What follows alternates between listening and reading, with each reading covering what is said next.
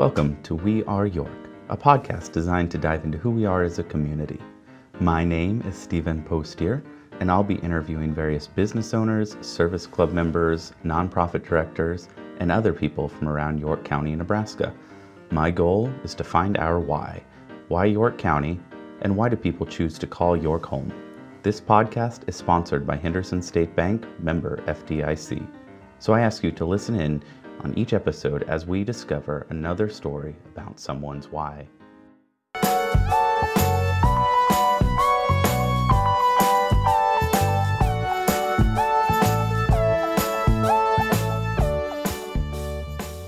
Welcome to this week's episode of We Are York. I am here with Don Freeman III. He works here at Agri Products in York with his family business. Your grandfather started the business. They do a bunch of metal fabricating, custom ag products here, always looking for different types of products. So we're going to talk a little bit today about your business, and then about a new venture that you just kind of recently expanded into.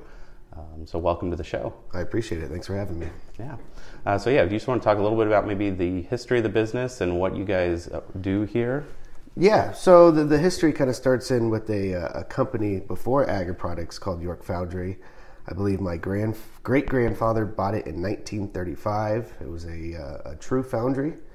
Manhole covers, tractor wheel rates, pulleys, and some other things of just pouring, cast iron. And then I believe in about the 1950s, early 1960s, we started making bucket elevators. And so that went on to about 1979, and then my grandfather sold the business to Blunt International and then worked for them for about 5 years. He then tried to retire, kind of felt after about 12 months, it was, he wasn't ready to retire. So he bought Agri Products in 1985. And so he kind of continued on with the fabrication of bucket elevators with the kind of toolbar part line, and then also grain handling accessories, with the bucket elevators and with the conveyors. Gotcha. All kinds of conveyors that are out there. Sure. Yep. Okay. So fairly heavy in the ag industry. Yes, yes. I'd say about 95% of our manufacturing is ag-based. And you guys do a lot of things now, looking at the products sitting out here, the tanks for tractors, yep. Coming up with some other products out there. I saw on your website you've got a whole list of different products you guys have. Most of those you've created or invented yourself, correct? A lot of the things that kind of come about is a customer comes and they have a need.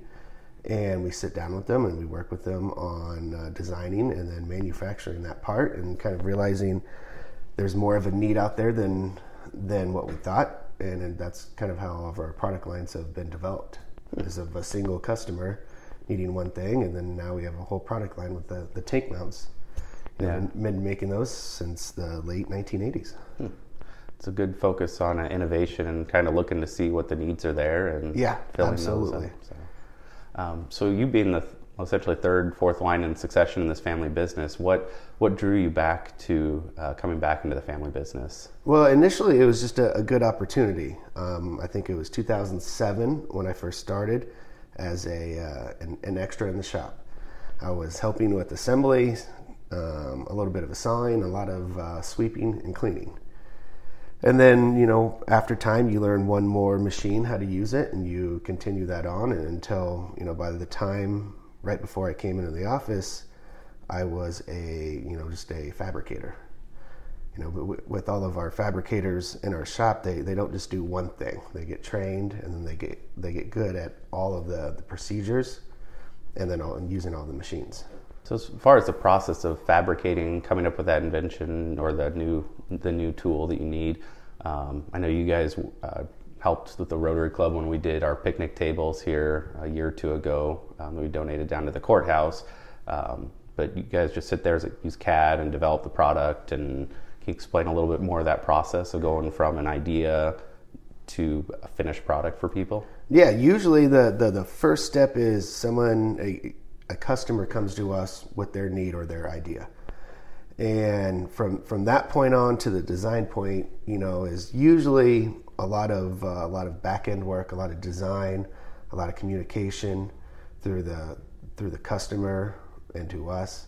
And then also we're talking to our fabricators, you know, the people that are actually going to make the product. They know those machines best, and you always have limitations. So it's kind of a full circle of communication to bring it, you know, that idea up to a CAD file, and then the CAD file to a finished product after it's made. Gotcha. So everyone's kind of involved. We do work very well as a team here, and I think that's what kind of sets us apart from other companies. Cool. So one of the latest things that has been making some news locally and even nationally, we've been seeing a lot, is you guys have developed a hemp harvester. Mm-hmm. Do you want to talk a little bit about, again, you know, how you came up with that idea, as well as the process? I see you now working on you have a prototype in place. Yeah, so it came about. I have a friend that I've known for many, many years. He's a COO of a farm in Oregon, and he basically had this idea, but didn't really know what that idea looked like. And we kind of went back and forth and used some current designs on real small machines that basically do the same thing, but we made it a commercial size and a commercial grade. So it was just working back and forth with him, and you know, it was about a 6-month design process of working it on a little bit here, a little bit there, and finally getting to a point where him and I both were comfortable with the design, and we thought it was a good machine. So yeah, the machine itself is they call it the hemp skewer, but it's a shucking machine. So it's for hemp on the flower side. So what it does is it separates the leaves and flower from the stem. Yeah, I know. I just attended that hemp harvest forum in York a few weeks ago, mm-hmm. and learned a lot about the hemp product and what there were 5 different parts to the hemp plant that you could potentially harvest. Yeah, and, yeah. It's very intriguing to see now that it's legal here in Nebraska. You're right on the forefront of the potential of what we could be seeing coming up here locally, and then other states that have legalized hemp as well. I think, a lot of good market for it if it works well. Yeah. And I would say about 2 weeks ago, I was up in Oregon looking at the machine and watching them run it, and did a switch out on a part. And it's just one of those things where, as a prototype, it worked a lot better than usual prototypes kind of come out. So we knew we had to get it done this year. We needed to get it tested this year so we can kind of release it in 2020 and really be on that front edge of how big hemp is going to be in the United States. Yeah. Very nice. So do you see other products or things you're looking to develop that will work with that, or maybe harvest a different part of the hemp plant? Or? Oh, I would imagine, you know, Bish Enterprises, they're very well known in the hemp industry. Mm-hmm. I'm sure they are coming out with new products, but it really is, you know, our product line for the hemp processing is kind of surrounded by this machine. Okay. We're kind of in the first stages of designing a sorter, and that's going to be, you know, a process that's after this machine. It'll be moved to a sorter, and that'll separate the flowers and leaves. Gotcha. Yeah, so hopefully we come out with a full product line on hemp processing for the flower hemp. With you guys being a family business in the York community for decades, what has been a benefit, or why have you guys stayed and continued to thrive in the York community? What do you see as a benefit of being here? The benefit is being in York County. Logistical reasons is it's perfect.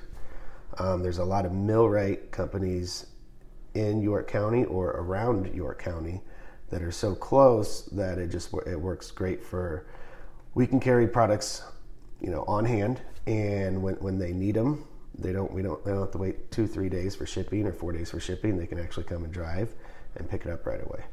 So the logistical aspect is, you know, York County is very, very important to us, and of all the farms that are in York County.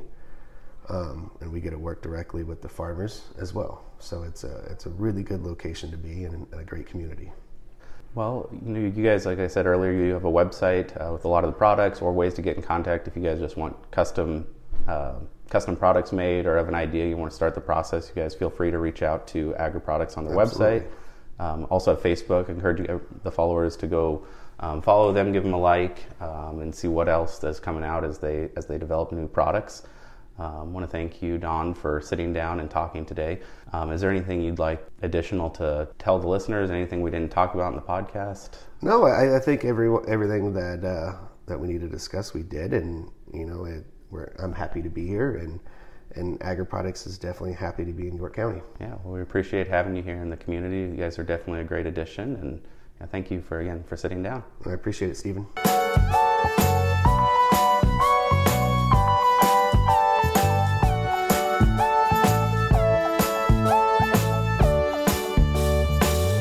If you've enjoyed this podcast and want to hear others, check out our website, hendersonstatebank.net/podcast. You can subscribe to be one of the first people to hear the latest We Are York episodes. We're listed on Apple Podcasts, Stitcher, Google Podcast, and anywhere else you listen to your podcasts. You can also follow Henderson State Bank on Facebook for new information, or to send me a message if you've got a business in the community you'd like to hear more about. I'm Stephen Postier. Thank you for listening to We Are York. Until next time.